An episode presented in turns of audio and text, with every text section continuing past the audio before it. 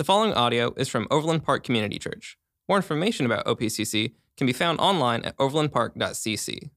And we've been learning about how people are either in Adam or in Christ. Last week we talked about that. Is that there are no in betweens. A person is either in Adam and all of their sin remains, or they are in Christ and they have been forgiven.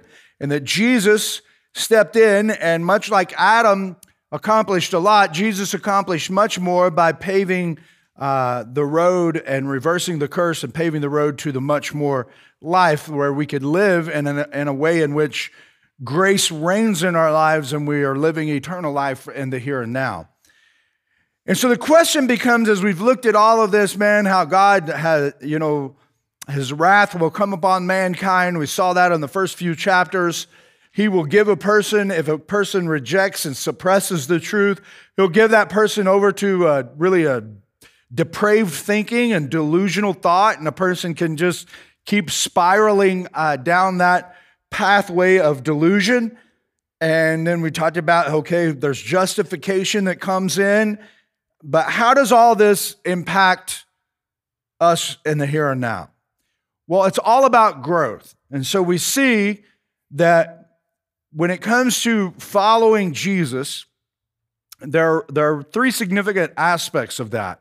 One, there is justification. That's where God changes us and changes our position, our status, and we now have the righteousness of Christ. And then there's, once that takes place, it's called sanctification. We start this growth process and we're spiritually growing. And that goes on until we get to the final phase, which is glorification and we take on um, the uh, immortality the way that Jesus has already taken it on. And so, as we're going through this thing called life, we're in this phase of sanctification. Now, when it comes to all human beings, regardless of their, whether they're believers or not believers, all human beings need three things they need to believe, they need to belong, and they need to become. And so they need to believe in something or someone. And so for us, that is Jesus. We believe and we uh, believe in him as, as the Messiah. But if a person does not believe that Jesus is, is the Messiah, they will believe in something and they will wholeheartedly sell out to whatever that thing is. It could be, um, and, and again, some of the things that they do, we're not saying they're unholy, but anything apart from Christ is unholy. So if a person replaces believing in Jesus um, with something else, it could be like taking care of animals, you know, uh, that are uh, be, working in an animal shelter or whatever. Just like their whole life can be consumed about that. It could be about cons- you know the, the planet itself and taking care of the, the planet and their whole all of their passion is in that. It could be about sports and their kids and all of their passion can go into that and they begin to believe in something or someone. And then they need to belong to something. Um, and for us, again, for believers, the hope is that, you know, you belong to the church. And the church is such a vital uh, part of your, your spiritual growth. The sanctification process, being a part of the local church is uh, incredibly important. But if a person is not a part of a local church and they say, oh, well, I don't need that, notice this about their life they will belong to something else. It might be a bowling league, a softball league, um, it could be something in the arts community, but they will belong to something else and they will be su- super committed to it. And then the last thing is the, to become. And so we're in, in Christ, we are becoming all that we were originally designed to be. So we have traded the lie for truth. We're allowing truth to continually wash over us, and we're becoming more and more like Christ. If not, then we will be becoming more and more like something else. so when people say, oh, well, you know, Christianity is for weak people, and sometimes some of you young people are starting off in college, you're going to be influenced by people who say things that seem anti Christianity. Look at their lives, and you will notice they believe in something. They belong to something and they are becoming something. And what you have to ask yourself is what do I want to become? Do I want to become more and more like Christ because the only pathway for me doing that is for Him working something into my life and, first of all, justifying me, then sanctifying me, and ultimately glorifying me. And if you're not intentional about that, then you will um, unintentionally become and belong to something else. And so in this chapter six, Paul starts to shift and he's like, this is how all this stuff begins to play out in our lives. This is what it means for us. And so we're going to jump right in there. It's a long reading. Stay with me. There's a lot of truth that Paul is dropping on us. And basically, what, he's, what he starts with is, is um, or a lot of people who thought as he was teaching this that, man, if you teach this stuff about grace and how amazing grace is, then um, people, they're just going to sin more. Because if you're saying that, that, that, that Adam sinned and, and the law brings more sin in, then and more grace comes when more sin exists, and why not just sin more so that more grace comes to the planet? Paul starts and he says, What shall we say then? Shall we go on sinning so that grace may increase? By no means. We are those who have died to sin. How can we live in it any longer? Don't you know that all of us who were baptized into Christ Jesus were baptized into his death. We were therefore buried with him through baptism into death, in order that just as Christ was raised from the dead through the glory of the Father, we too may live a new life. For if we've been united with him in a death like his, we will certainly also be united with him in a resurrection like his. For we know that our old self was crucified with him so that the body ruled by sin might be done away with, that we should no longer be slaves to sin, because anyone who has died has been set free from sin. Now, if we died with Christ, we believe that we also will live with him. For we know that since Christ was raised from the dead, he cannot die again.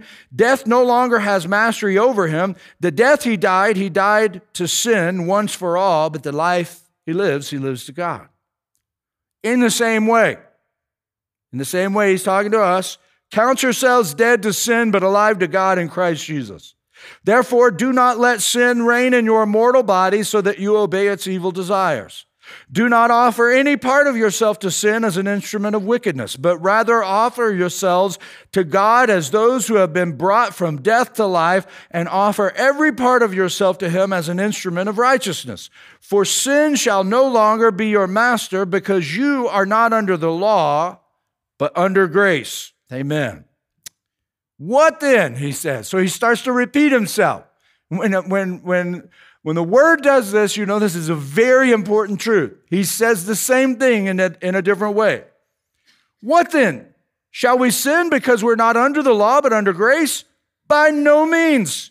Don't you know that when you offer yourselves to someone as obedient slaves, you are slaves of the one you obey, whether you are slaves to sin, which leads to death, or to obedience, which leads to righteousness?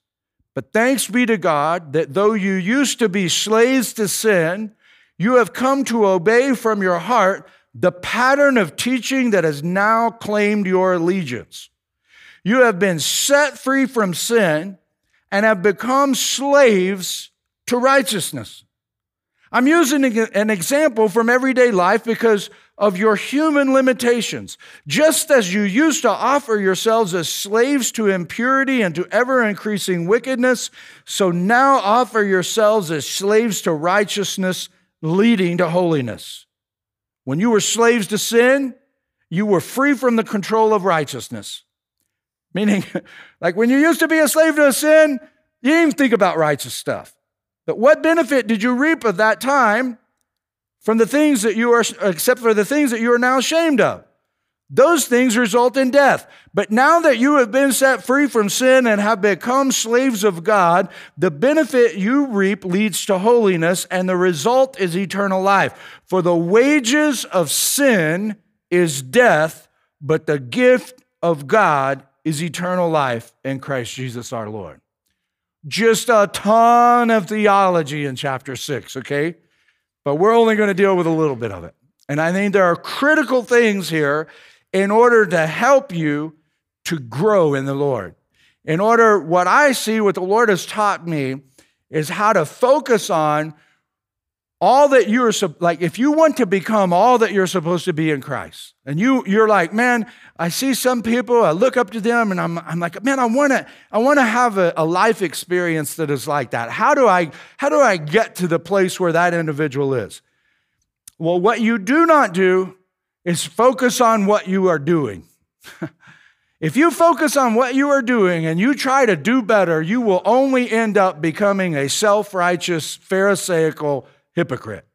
Okay? Because you cannot do enough to be what you're supposed to be. You have to focus on what you already are.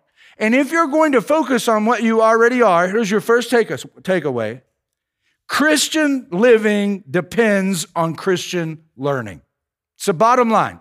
If you are going to live for the Lord Jesus Christ, if you are going to um, uh, live from what, what it is, is that you are already justified, so you have already won the battle. When, it, when you, look at the whole war, that's already been won and decided for you. You know Him. If you are going to live for Him and, and, and, and fight from this position of victory, then you need to be learning.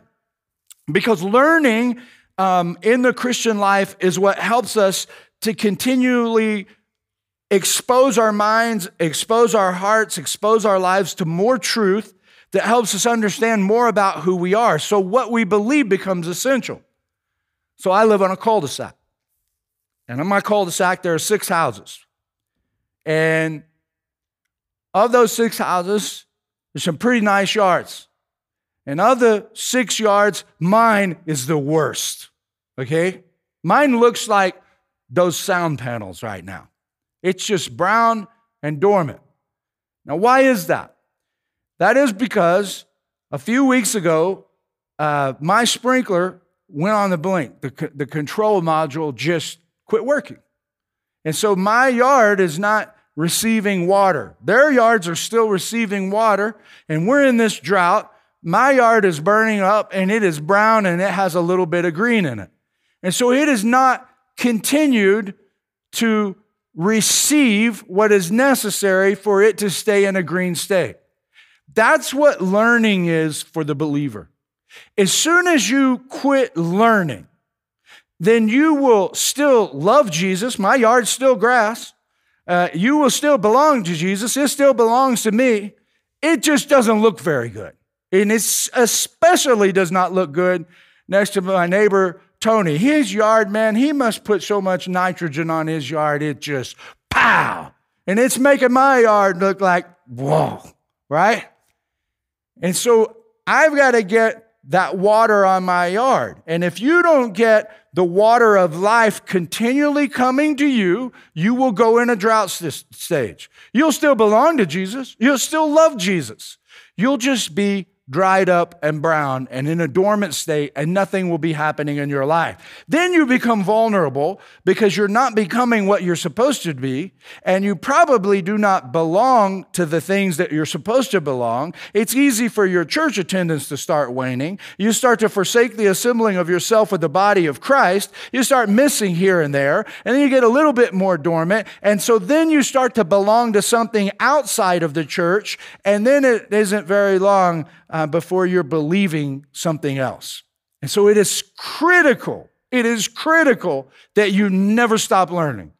And so, for us to continue to learn, we got to know what it is that um, we believe, and then we got to keep like washing our minds with that. And Paul will teach us that. He will teach us that we are um, to renew our minds by the washing of the word. Man, the, the, the gospel writers and the uh, uh, apostles write this in their letters that we just continually renew our minds. We think on things that are pure and right and lovely. And as we do that, we continue into this place of growth. And so there's a couple of things before I leave this point um, that I want to draw your attention to. And the first one that, again, because you don't focus on what you're supposed to do, you focus on what has already been done. And then, as you're focusing on what has been done and you're believing and you're receiving that, then it will begin to transform your life. And you will start to to leave this phase of dormancy and start to, to grow again. Verse 3, he talks about baptism. And he says this Or don't you know that all of us who were baptized into Christ Jesus were baptized into his death? Now, what in the world does that mean? Well, that is referring to spiritual baptism. And he will go on to talk about, right after this, water baptism to use it as an example. What is spirit baptism?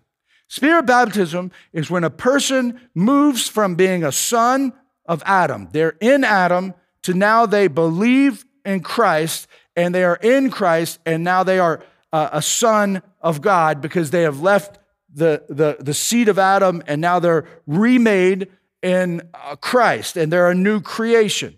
And so when that happens, we are indwelt with the Holy Spirit. Now, there are some groups out there, you'll hear some people teaching that you get saved at a certain point and then you're baptized in the Spirit later. The scripture doesn't teach that. The scripture does not teach that at all. The scripture teaches is that whenever you come to know Christ, you receive the Holy Spirit right then and there. He is on you, okay? He is in you. He's not on you, He is in you. You are indwelt with the Holy Spirit. You have been baptized in the Spirit. So, whenever you um, come to know the Lord, that's when you've experienced spiritual baptism. In verse 4, he says, Therefore, let me pick it up here. Uh, he says, We were therefore, since we were spiritually baptized, we were therefore buried with him through baptism into death, in order that just as Christ was raised from the dead through the glory of the Father, we too may have a new life. So we are baptized in the Spirit, meaning, remember, John the Baptist says, I baptize you with water, but one who will come after me will baptize you with the Spirit and fire. That's spiritual baptism. Okay? After we have been baptized in the Spirit, then the, the Lord calls us to be baptized in water. And so we, we practice baptism by immersion. Why do we do that? Because we believe that's what the scripture teaches you're supposed to do. We don't do it because we belong to a certain denomination. We believe it, or we do it because we believe that's what the word teaches. It very clearly, the word baptize means to immerse. And he says that when you are baptized into Christ's death, you are immersed into the death of Christ. Therefore, he says, we follow in baptism and you are immersed into the water. And that is a symbol, uh, an outward symbol of what has transformed in your life inwardly. When you get baptized, if I fill up the water back here and I called you all up and started baptizing you, nobody's sins is getting washed away right there. Nobody. Zero. There is nothing holy about that water. It's coming right from the city of Overland Park. It's coming raining down. We're opening a valve. You're getting in a large tub, and we are immersing you in water.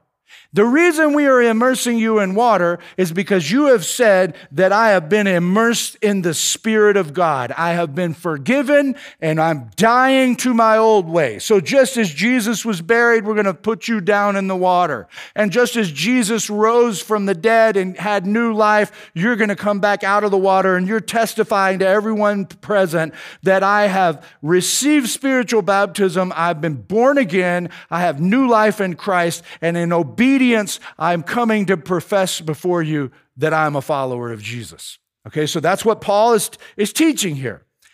And in that, he says that we too may live a new life. So, in all of these things, we are receiving something new. This is the word kairos. And the word kairos in the Greek means new in kind. There's another word um, that is used is called chronos, that talks about time. And that is like, how much chronos will it be before Jimmy ends this sermon today? That's chronos. Kairos is, how long will you listen to Jimmy talk until something new spiritually happens in your life? Newness is when the Lord speaks to you through the word and something new comes into being. So when you receive spiritual baptism, first of all, you're receiving a new life, and it is a new kind of life. And the old life is going away. And, and the reason that I wanted to take some time to, to to uh, teach this is because you have to understand that you are coming alive in Christ. There, like when we say you have faith, this is what you believe. You believe you were dead and you came to spiritual life. And anybody who isn't baptized in the Spirit is still spiritually dead. And you believe in faith that that's what Jesus accomplished on the cross of Calvary, and you believe in faith that that has happened inside of your life. And, and, the, and that is the, the truth of the gospel itself. If Satan keeps you ignorant, he will keep you impotent. You will have no power. And so here I'm in this situation. I use this illustration about my yard, and and it's not like growing because it's gone into this dormant phase because I couldn't get water to it. Well, I went down to Home Depot and I bought me this fancy schmancy little new brain for $100 and wired it up and took the old school one out. You just water the yard right now, man. Right there, zone one just started watering. So take that, Tony right? My yard right now, that, that's how easy it was for me to water the yard. That's how easy it is for us to learn about the Lord. You get your phone out, you open up an app, you read a little bit of scripture, you wash your mind in it, and you start to believe it, and you will begin to learn, and you will leave this place of being impotent, and you will start to grow as the Lord nurtures you and you're washing your mind in truth. So, the first thing you need to take away from today's talk and out of Romans chapter 6 is Christian living depends on Christian learning. Now, here's the second thing this is so important. All right, is I am not a remodeled sinner, I am a remade saint. This is so important for you to live out your faith journey with the Lord. God is not only concerned with our status. Immediately when we meet Christ and we're indwelt with the Spirit and we are spiritually baptized in the Spirit, we receive the Spirit then our status is changed. We move from unrighteous to righteous simply because we believe on the Lord Jesus Christ, we call upon his name, and we have been saved. But he's also concerned with our, our, our state, and that is sanctification. Now, in the end, our status and our state will be identical. In other words, whenever Christ calls me home, whenever the um, Christ redeems the entire world and, and time is no more, then my status of righteousness and my state uh, of, of where I am uh, in glory becomes identical. Right now, they're not identical. That's why Paul says, work out your salvation with fear and trembling. I'm working something into my life that has been given to me, and I'm going through the process of, of sanctification. And so that is a growth process that I'm constantly in. The old man or the old woman was crucified with Christ. This is very, very important. To believe the good news of the gospel is to believe the old man, the old woman is dead. Like, just as Jesus died on the cross, when he doesn't say that we are being, we are dying to ourselves. He says that when you were baptized into Christ's death, it's as if when you are spiritually born again, all of a sudden you were there on Calvary and you died that death with Christ. Just as he shares his life with you in the resurrection, you share in his death. And so the same could be said of, uh, of how we share with Christ in his virgin birth. You say, how do we share with Christ in the virgin birth? Christ was uh, in Mary conceived of the Holy Spirit. And in order for us to be followers of Jesus, to be transformed and indwelt and spiritually baptized by Christ, we must be conceived by the Holy Spirit. In John chapter 6, Jesus said, Nobody comes to the Father unless the Father draws him unto himself. That is the conceiving of the Holy Spirit. The only thing I can do in that process is say yes to Jesus. That's it. I can say, Yes, I believe on Christ. I'm calling on Christ. I'm asking Christ to forgive me of my sins. And I'm believing in the sacrifice he made on the cross of Calvary. And when I do that, the, Jesus said that's what he meant when he was talking to Nicodemus you must be born again. All of a sudden, I'm born spiritually. And I have associated like I am, I am in Christ's death uh, on the cross of Calvary. I am in Christ's life as well. And so, um, sin, this, what this means is that sin and death have no dominion over us, they have no rule. Like Jesus paid the penalty and he broke the power of sin. This is not a command to become dead to sin. God is saying you are dead to sin. Believe that. You got to start believing that. You, you believe I am dead to sin. To live out your new life fully, you must know and believe that you are not what you used to be. Belief is not crucifying what is already dead. Makes about as much sense for us to just, let's just crucify Christ over and over. Hebrews says you can't do that. He was crucified once and he rose from the dead. There is no body. He is imperishable. And when we are baptized into Christ, we are dead to sin. Just like we receive righteousness. Now, see some of you going, well, wait a minute. Here I know Jesus and I'm still struggling with sin. well, let's go on.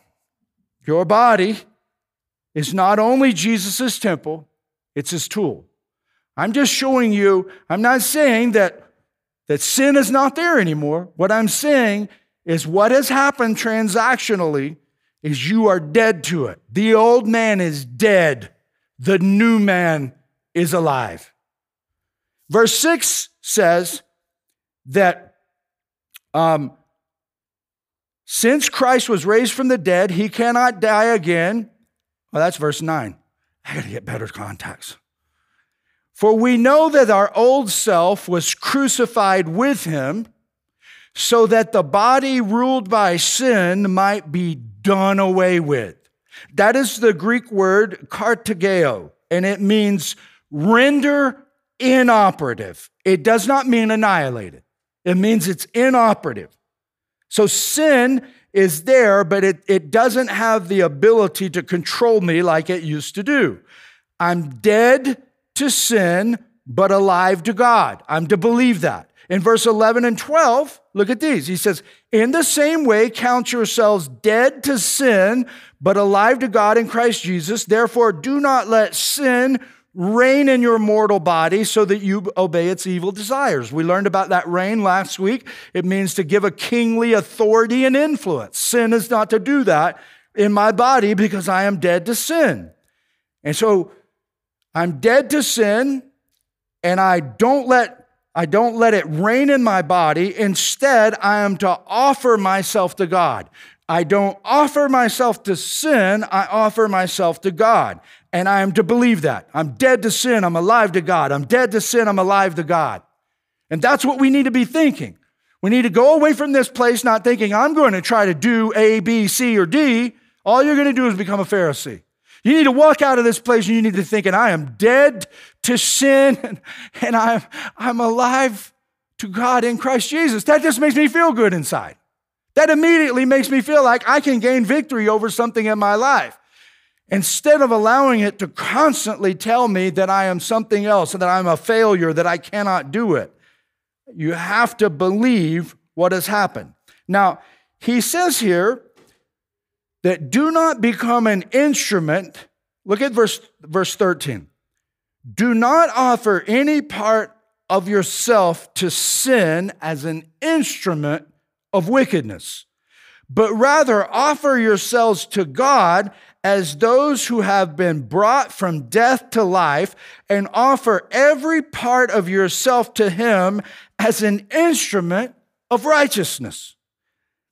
Instrument is a Greek word hoplon, and it means a tool, more specifically, a tool of weaponry used in warfare.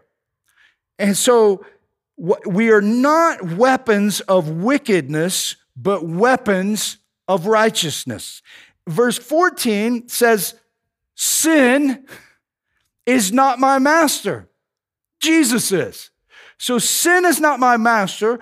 I am a weapon of righteousness. And if I allow sin to be my master, you say, well, what is sin? Hey, what is sin? You drank too much last night. Is that sin? No. Sin Now, that would be sin. You get drunk, that's sin, okay? I'm not saying that.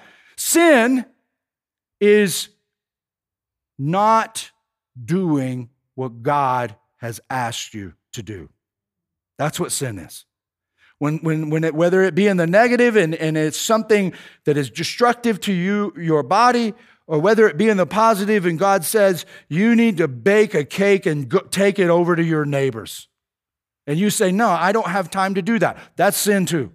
Sin is rebelling from what God is saying to you. And so, well, how do I know whether God said that, that, that, I'm supposed to take a cake to somebody? Like, I've never heard God say that. Well, you better first know what God is saying in His Word before you ever start get, getting sensitive to the prompting of the Holy Spirit. You need to know that you're soaking and immersing yourself in truth and that you're learning what it means to follow Christ and letting that pour over your mind. And you start to hear and recognize the voice of God because you clearly begin to see as the truth of the Word of God speaks to you and you start looking at your life and you're going, I'm sinning right here and I didn't even know it. Then you start offering yourself up to God as an instrument of righteousness. You yield that to Him. And when you yield that to Him, He starts to produce freedom, fruit, uh, fruit, freedom, freedom, freedom, fruit, freedom, and favor. There's a lot of F's, okay? Thankfully, the wrong F didn't come out there. There's a lot of things that the Lord produces in you when you start yielding that. You offer yourself up as, as, as a, a weapon of righteousness to Him. So yielding to God starts to bring that in your life. And, and, and so you're, you're not trying to do, you're just thinking about what you are and allowing the Lord to show you more and more of what it is that you are. And then as you see what you are, you start wanting to yield to it. And as you yield, he begins to wield you in his hands as a weapon to bring heaven to earth. This is why he said to them, whenever you pray, he said, teach us to pray, Lord. He said, when you pray, pray like this. Our Father, which art in heaven, hallowed be your name. Your kingdom come, your will be done on earth as it is in heaven. And as I yield and offer myself up as a tool of righteousness, because I know that's what I am, I am a weapon in the hands of the King himself. He wields me on this planet, and righteousness, the kingdom of heaven, starts to fall on the planet in a greater capacity because sin is not ruling over me, Jesus is. This is what it means to follow Christ. And anything short of trying to live that out is, is discouraging. It is just absolutely discouraging. This is what we need to be believing. And that brings us to the big idea don't earn wages, receive the gift. Like sinners earn wages. That's what it says in verse 23. It says, the, the wages of sin is death. For the wages of sin is death, and sinners earn that wage. And that death means eternal separation from God. But the gift of God is eternal life in Christ Jesus our Lord. So death is the only wage that sin can pay. Sinners earn wages. Believers don't earn anything, they just receive from God. And when they think about what it is that they've received, and they believe what it is that they've received, and they constantly dwell on that truth, and just like I can water my yard at my fingertips, I'm just constantly watering my spiritual life with the truth of God's word, then all of a sudden the fruit and the freedom and the favor of God start to fall on my life, and I start producing in the kingdom, and the life of faith is lived here and now. And so, right now, I'm walking by faith. Paul says, We walk by faith, not by sight. And so, I walk believing this. And as I'm receiving this, it's, consi- it's constantly re- renewed in my life. It is the renewal of my mind, it is the renewal of my heart.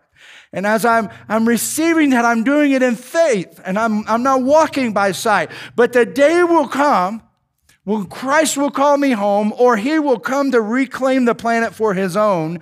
And at the final consummation of the age, I will no longer walk by faith, I will walk by sight.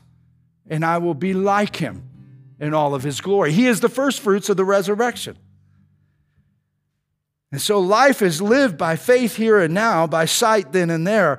And the believer letting sin reign if you let sin reign in your life And we're not saying that you don't ever sin. We're saying there's a difference in sin and reigning in your life and, and Jesus reigning in your life. If you let sin reign as a believer, it's like when, when Jesus called forth Lazarus. Lazarus is dead. He's in the tomb for four days. He said, Come forth. And he came out of the tomb, and Jesus said, Loose him from the grave clothes and let him go. It would make about as much sense for Lazarus to put the grave clothes on and walk back in the tomb as it would for the believer to be mastered by sin, to live in sin. And so Paul is saying, Don't do that, man. He said, Well, why? Why does it feel like I want to go back in the tomb? Because the tomb is filled with idols that your body loves, and you haven't recognized that your body died at Calvary with Jesus, and you are not letting Jesus reign. You are depending on Jesus for salvation, and you are dormant, brown grass, and you will never grow to all the green that you were supposed to be until you start believing what Christ has done and looking outside the tomb, because the tomb is filled with idols. And idols are pleasurable to the flesh. And the kids have been learning about idols today. This morning, if you have kids down there, we didn't encourage you to talk to them about Isaiah uh, chapter 44. I think it is in your bulletin there. I put it in there, verse 19. Isaiah gets a word from the Lord, and he says, A person doesn't stop to think. He doesn't stop to think. Then he uses a block of wood. And out of that block of wood, out of that log, he will build a fire and keep himself warm. And out of that block of wood, he will, on that fire, cook himself something to eat. And then he will take a piece of it and carve it into an idol and worship it. If he would just stop and think, he would go, What am I doing? What am I doing? At the age of 22, I knew Jesus as Savior. And I was at a very broken place in my life. And I posed the question to myself as I was being mastered by sin. Like I was living in sin, even though I knew Jesus. I finally asked myself, why am I living this way? why would I even, if I really do believe this, why would I live this way? Man, I quit looking in the tomb and I started looking out at the kingdom, and the kingdom got a hold of my life, and I started watering my life with truth, and I've never looked back. Now, I have sinned along the way, I have stumbled, but sin has never mastered me. Jesus is my master. And when I get caught up in sin, I want to recognize it. I want to walk away from it, not because I'm trying to be good. It's because I'm free, man, and the favor of God, the freedom of God, and the fruit that He wants to produce are growing in my life as I walk this out. I think in closing, like, I think this is why a lot of people look at the church and they say it's filled with hypocrites. Because they don't understand that. Because they look at a believer and they go, "Well, man, he, look at what he did right there. I mean, if he if he if he if he knew the Lord, would he really do that?" Well, a person can really know the Lord and stumble because their righteousness not, is not based on what they're earning. That's what a sinner does.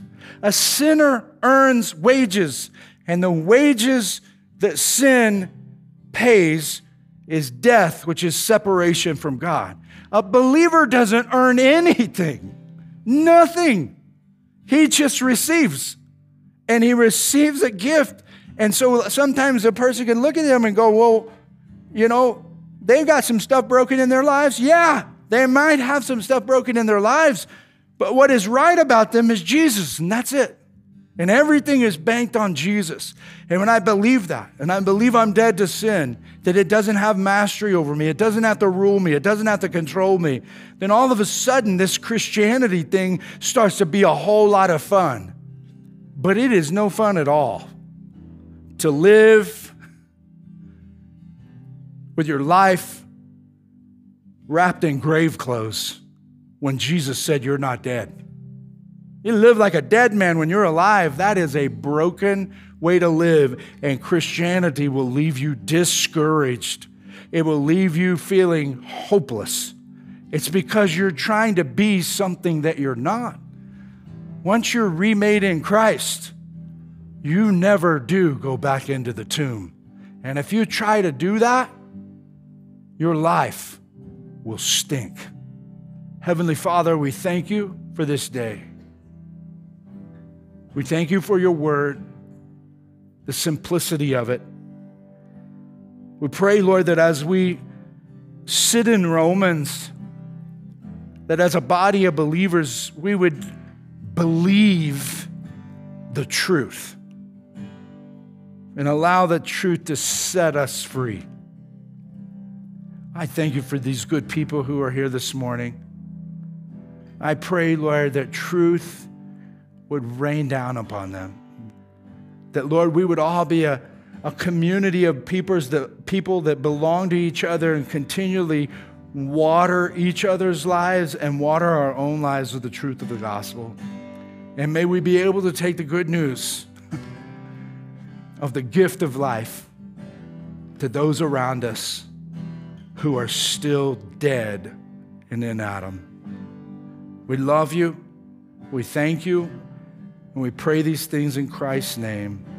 And amen. As you sit with the Lord here during this worship song, as if you've never given your life to Christ, you've never said yes to Jesus, and the Holy Spirit is trying to conceive that spiritual birth in you this morning. It's as simple as praying and recognizing the gospel for what it is. Jesus is offering life to dead people who are broken and marred by sin. And when we say yes to Jesus, we are forgiven and justified. And then that sanctification piece starts to take place. So, I, like, man, that's the most important question in life. And I encourage you to worship the Lord there before you try to worship Him anywhere else. Thank you for listening to audio from Overland Park Community Church in Overland Park, Kansas. For more information, visit us online at overlandpark.cc.